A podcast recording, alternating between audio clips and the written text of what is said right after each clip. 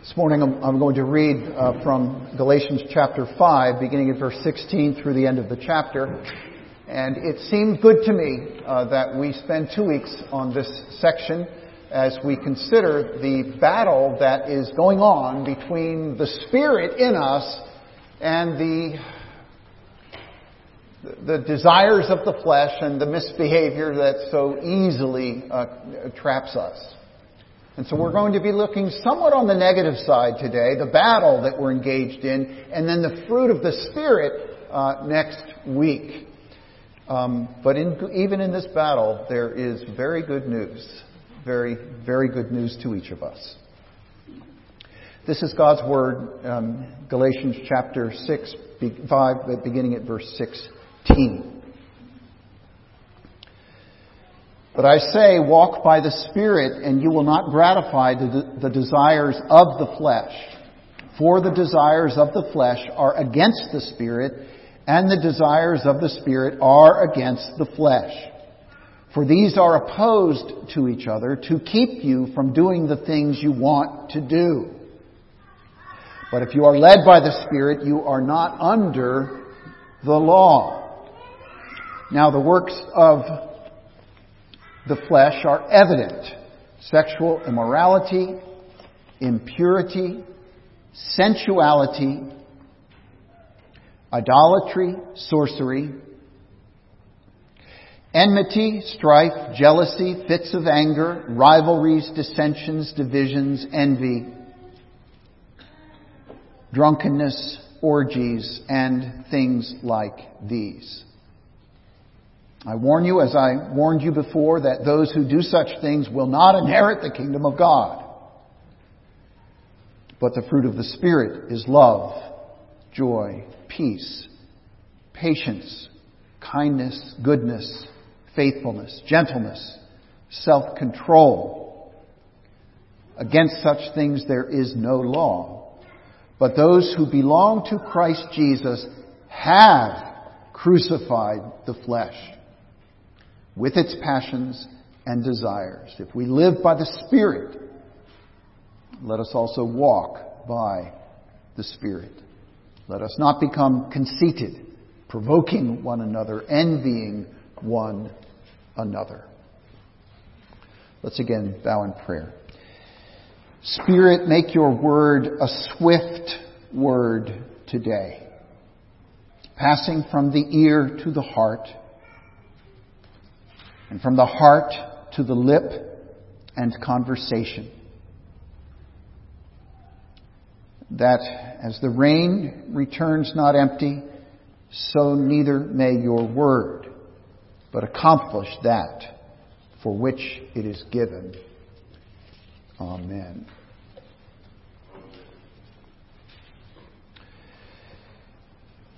We think of this phrase from Richard Sibbes, entertain the Spirit. Entertain the Spirit.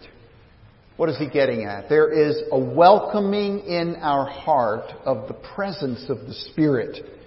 Uh, there is a nurturing of a friendship, our friendship with the Spirit and with the Father and the Son through the Spirit. For it is through the Spirit that the Father and the Son for all time, for all time, uh, had relationship of love and mutual care. And now it is the ministry of the Spirit knitting our hearts to the triune God. Sibbes said this: nothing in this world is so great and sweet a friend, and will do as much good as the Holy Spirit if we entertain Him. He knits our hearts. We look to Him. Uh, to enable us to see, behold, to marvel, to love, and to obey the triune God. However, it is not all sweetness and light. Entertaining the Spirit also increases spiritual conflict. Our life in Christ brings us into a conflict between the flesh and the Spirit. The Spirit wrestles, the Spirit, the Holy Spirit wrestles against our flesh. And our fleshly desires are at a continual war with the Spirit. The flesh, of course, is that which is inherited from Adam, that we receive by birth. It is natural to us. It is from the womb until the tomb. J B Phillips identifies this as the lower nature. Have you ever seen your lower nature in action? It was struck to me with, to me just, I'm thinking about this sermon, and I'm driving down the road, okay? And, and someone, someone veers really close in front of me. And, and, and man, came just a bit from hitting him. And, and the words that begin to form on my mouth. That's the ongoing fight of the flesh. I don't know if anyone else has experienced those kinds of things. Yeah, I'm see, I'm hearing some amens. Well, there it is. But however, we have the Spirit given a new birth and, and the new nature of the Spirit. And we may say with confidence, we are of the age of the Spirit. There is conflict, yes, but we're of the age of the Spirit. Our, our confession says there is a continual and irreconcilable war. A war we're familiar with. It is fierce and it is unrelenting. And did you hear it in Bernard's prayer? An eight hundred year old prayer, and the battle continues. Verses sixteen and seventeen of this text remind us so much. Well, I'll ask you to remind, say what text in your mind comes to mind as I read these two verses.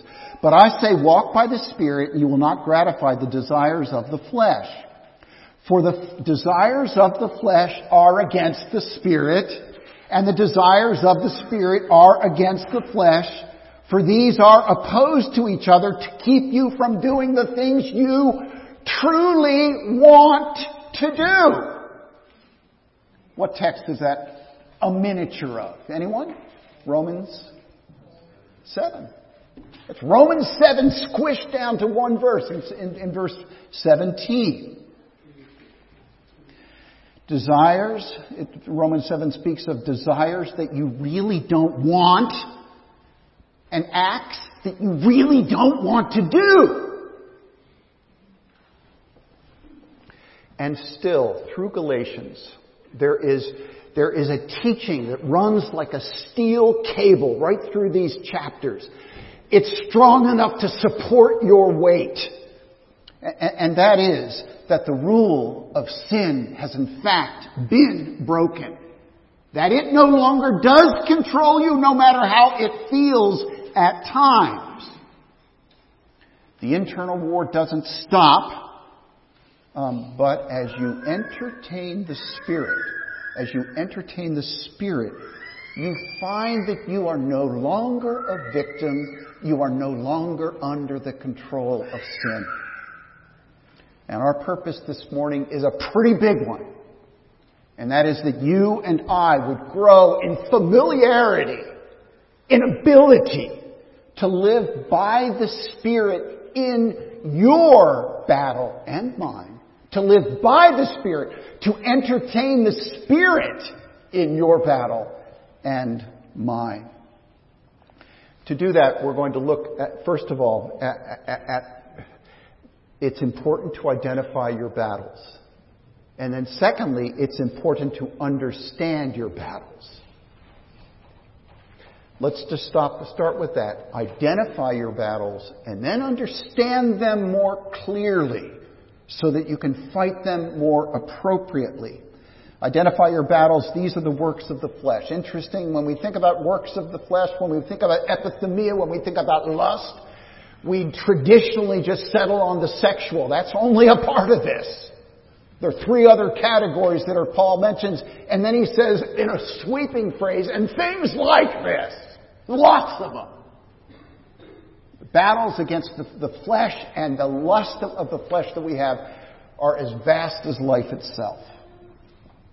Identify your battles. Jerome puts it interestingly here. Uh, notice, notice the text says uh, uh, the works of the flesh are evident.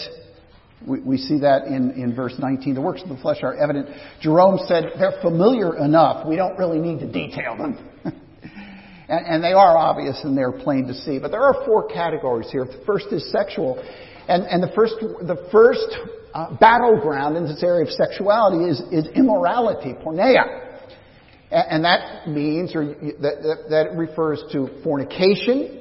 Uh, that is, uh, people having sex when they're not married, but it also includes people having sex with the wrong person when they are married. It is sex outside God's beautiful provision, and we can sniff out the word pornography in that Greek word porneia. The second is impurity. That's indecency. That's unnatural sex. That's a perversion of God's beautiful gift of sex. Immorality, impurity, sensuality. Sensuality would be a contempt for any restraint. I want to do exactly what I want to do. Do you know what the biggest sexual sin in our culture is today? The biggest sexual sin is not doing whatever you want to sexually. That's the worst thing you can do, is oppress yourself or allow yourself to be oppressed by these ancient rules of a frowning deity. There are no boundaries. That's sensuality. Jesus, remember in our reading earlier, said it's not just what you do, it's what you imagine. Sexual things, but also religious and spiritual things. This is a brazen, brazen worship of false gods, of toying with powers of darkness. I don't know whether you've ever played around with a Ouija board.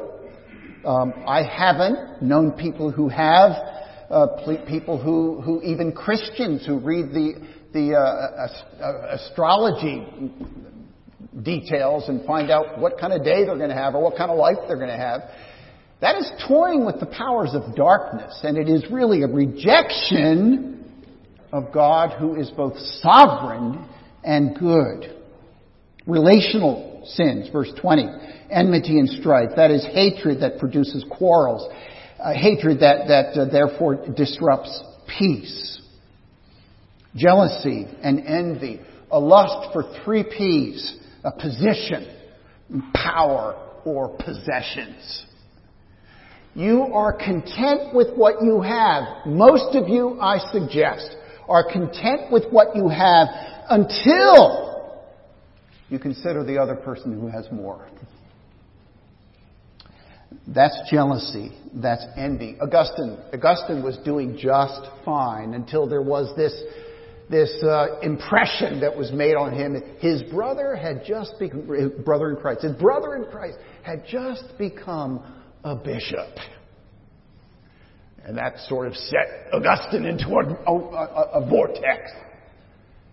It's what you don't have when others do is the issue there. Fits of anger. You lose your temper. You lash out. You lash out when you don't get what you want. I'm going to stop right there for a minute. Young ladies, and I'll address you guys as well in this. Girls, little girls, as you're looking ahead ahead to marriage, if the Lord may lead you in that direction, this is what this is one thing I want you never ever to forget. Um, you take good note of how that guy handles himself and you when he doesn't get what he wants. Does he become abusive verbally or physically? Does he manipulate when he doesn't get what he wants? Stay away. Don't even think twice. Stay away.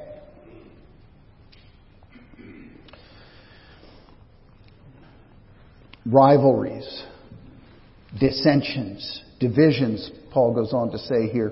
Uh, these, uh, these, uh, Paul was, remember whom Paul was addressing in Corinth, the, the divisions there. Some were saying, I follow Paul. I follow Apollos. I follow Cephas. I follow Jesus. It is grievous when unrest, especially the unrest that the world is so good at, invades and intrudes on the church. And then, and then fourthly, what I'm calling partying. drunken orgies. People get together so that they can get drunk and act like animals. Purpose. There's a reason I'm going to that party, so I can act, I can get my inhibitions removed and act like an animal. Partying and drunkenness. Things like these and many others. Now, Paul says to crucify your deeds. We'll get to that a little bit later. Crucify your deeds. But, but don't stop there, because you won't be able to put those deeds to death as much as you seek to crucify them if you do not also deal with the root. You not just identify the problem you have, not just identifying this, this, this manifestation of your flesh, but you need also to understand the battle, the desires, the passions that drive the deeds. Are you tracking with me? Understand the, the outcome. Identify the outcome. But then see the passions and the desires that drive the outcome. Um, Ephesians four twenty-two is, I think, one of the most misunder- undervalued verses about, about this struggle in, in the whole of Scriptures. And it says the flesh is corrupt. Simple. It's very simple. The flesh is corrupt through deceitful desires. In, in other words, we are dupes when we fall into sin. We have been deceived. We think that this is going to get something for us, do something for us. And so we act in all untoward ways.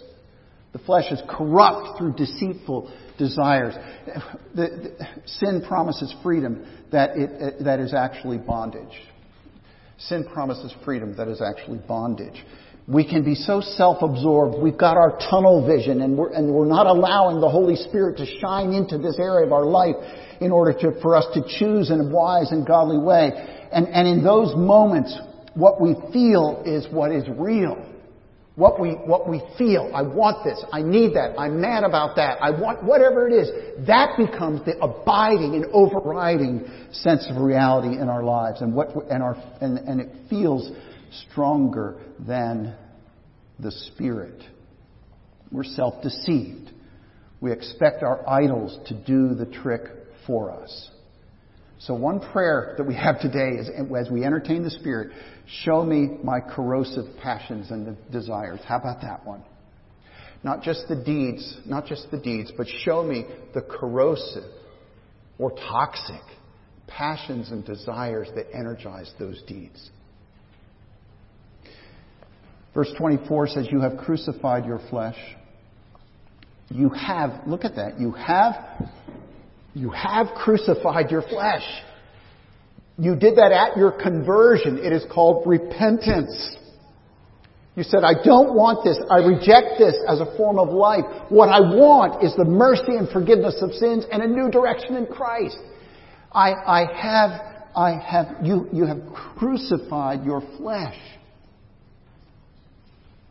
John Stott puts it this way. You do that at conversion. So now, if you're a Christian, you've been walking with the Lord for a while, uh, don't let sins or driving um, passions off the cross. Don't let them get down and play around and interfere with your life. You have crucified them. Do not pull out the nails and let them come down and mess up your life and the lives of people around you. You've got to crucify not only the acts, but the sin beneath the sin. A couple of examples here. You do confess to the Lord sexual sins, but you also confess to the Lord your desire for, for intimacy, which is a false intimacy. Every time you, every time you are, um, you are, are, are, are lusting or some form of, some form of sexual sin, it is It is seeking a, a path, or it is fulfilling a path of, of false intimacy. It's not real. It's not real. It doesn't belong to you. It's not yours. With every indulgent thought, you are pulling a nail out of the cross. Matthew five, the passage we read earlier, is anything. If, if it's it's crucifixion, if it's anything. Uh, cut off a limb. Pluck out an eye. Metaphorically speaking, I suspect. Better to lose that limb or eye than to go and, and to go into heaven than to have them and go into hell. This is a crucifixion. Cut it out of your life. And do it with this beautiful promise. Blessed are the pure in heart, for they shall see God. They will. Now, dimly, later on with clarity. Religious idols. Uh, do you drink from the well of astrology?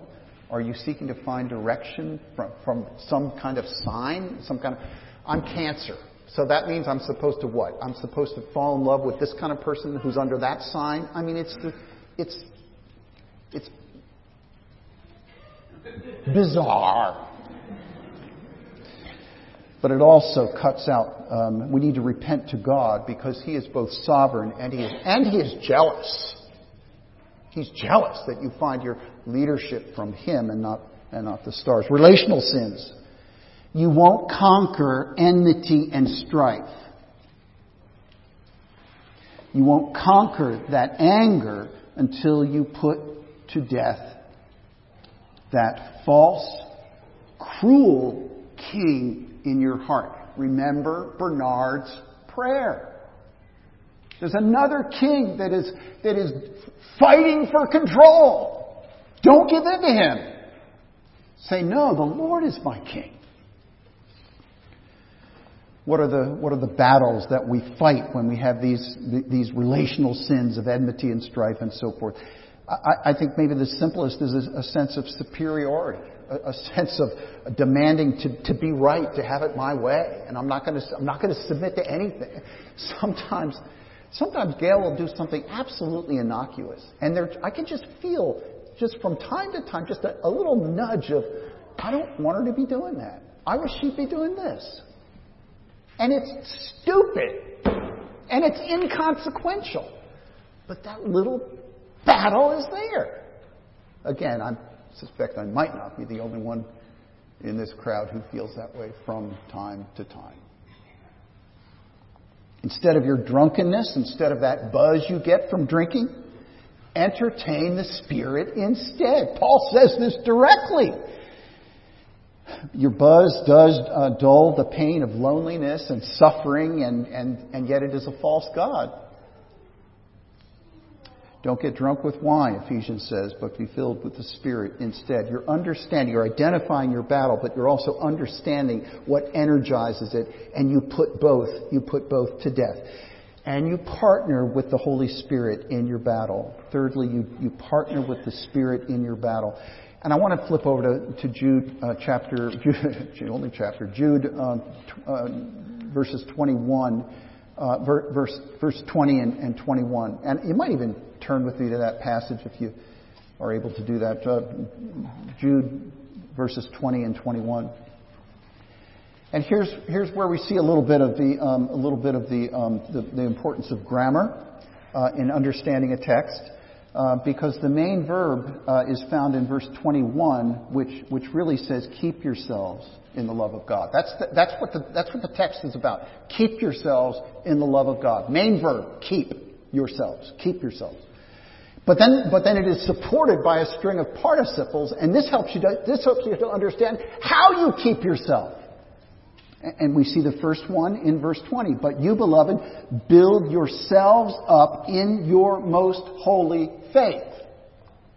The, the way you keep yourselves in the love of God is building up yourselves in the most holy faith. And that is actually, that's actually meant in the plural, to say that this is a corporate activity, that we build ourselves and others up. We're engaged in this act of building one another up uh, in our most holy faith.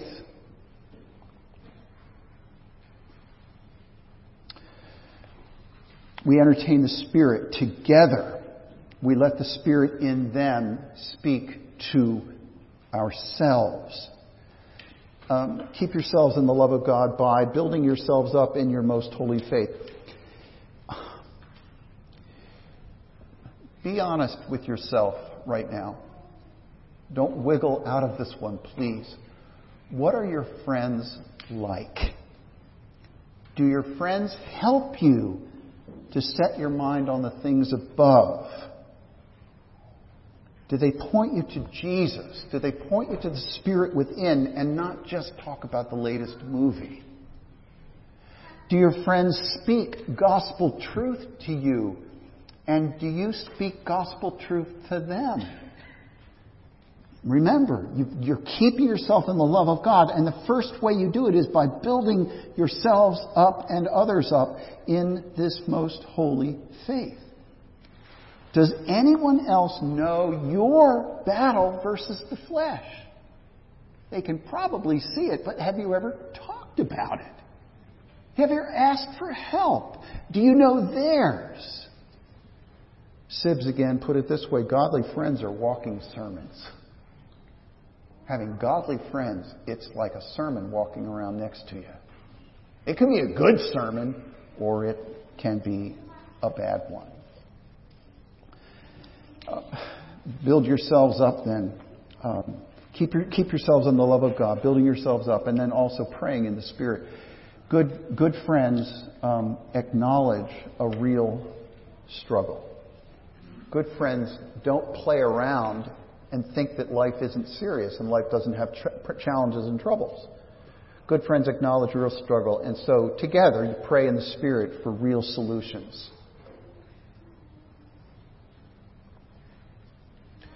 Is there anyone that you have praying for you in your conflict against the works of the flesh? Is anybody anybody on your side?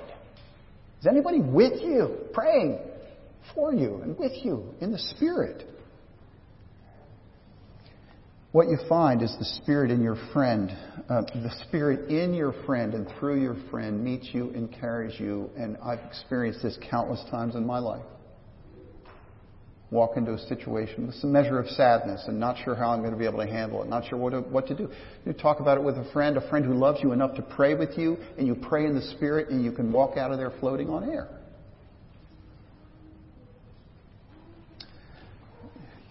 You, you also um, keep yourselves in the love of God by waiting patiently for the mercy of our Lord Jesus Christ. Uh, you are waiting patiently, and you are looking for and noticing. Listen, this is beautiful. You're noticing small incremental changes in you and the people around you. You're noticing it. You're seeing it. You're, you're giving praise to God. You're not static. You're not immovable. The Spirit is on the move. As you entertain the Spirit, He is making you to love Jesus more, to be more, more captivated by the beauty of holiness, and you move in that lovely direction.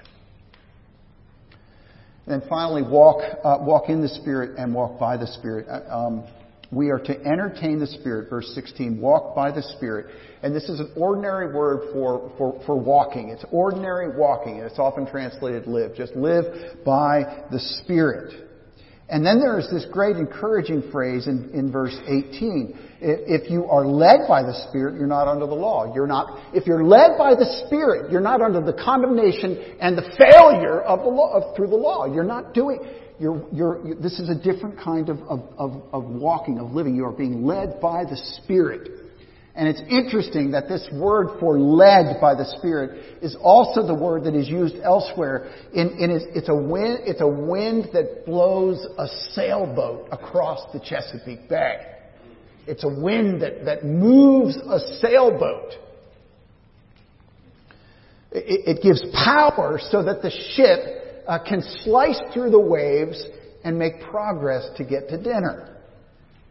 Now, the ship is absolutely passive. It's not doing a thing but catching the wind.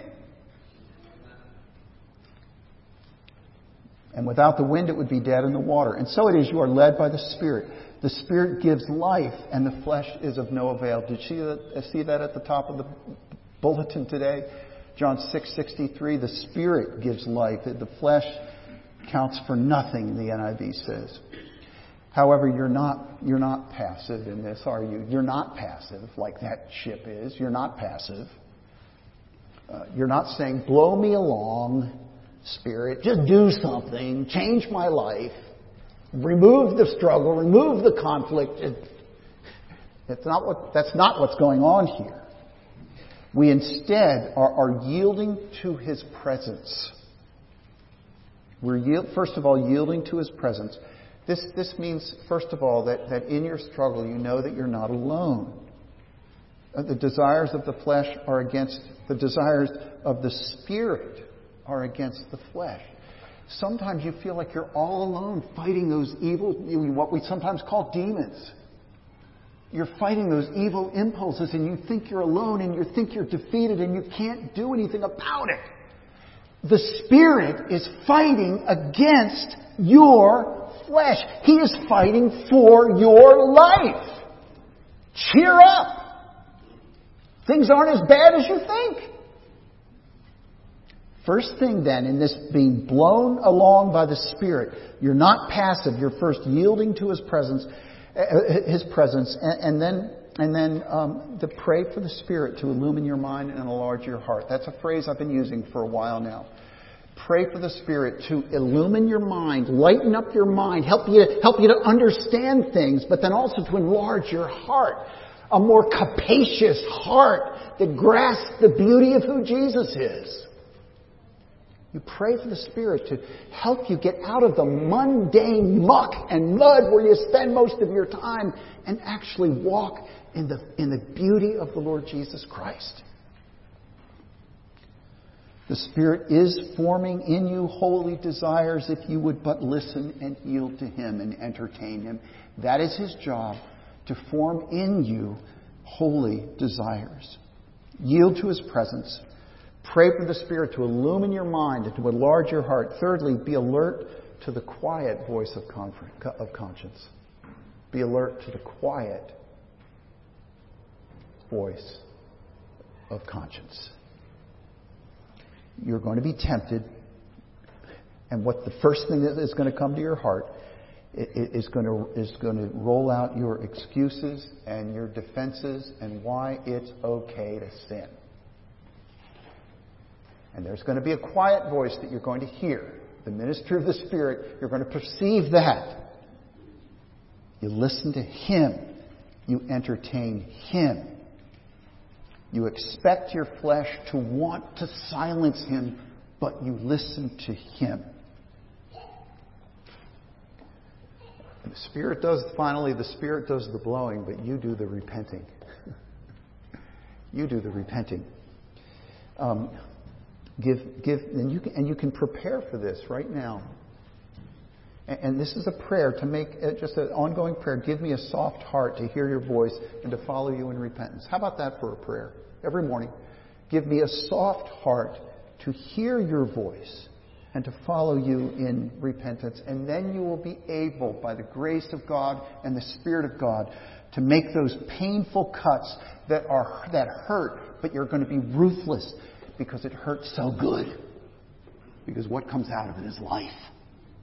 And then you will be able, verse twenty-five, to walk in and by the Spirit. That's a different word for walk. Um, Live by the Spirit, verse twenty-five, let us also walk by the Spirit. And that is walking in the line of the Spirit. It is walking in His will and in His purposes. It's it's it's it's walking um, the Spirit-filled, Spirit-entertaining life, satisfied in Him and glorifying Him. If we get this, this entertaining of the Spirit, wouldn't it change just about everything? Let's pray.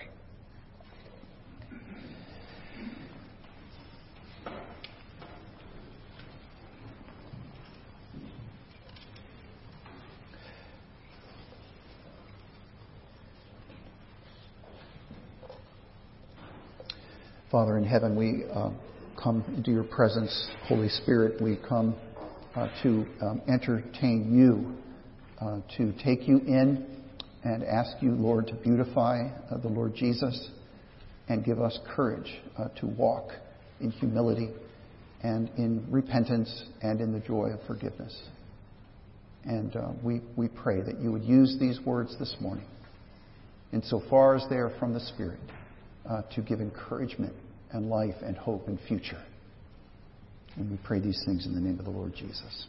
Amen.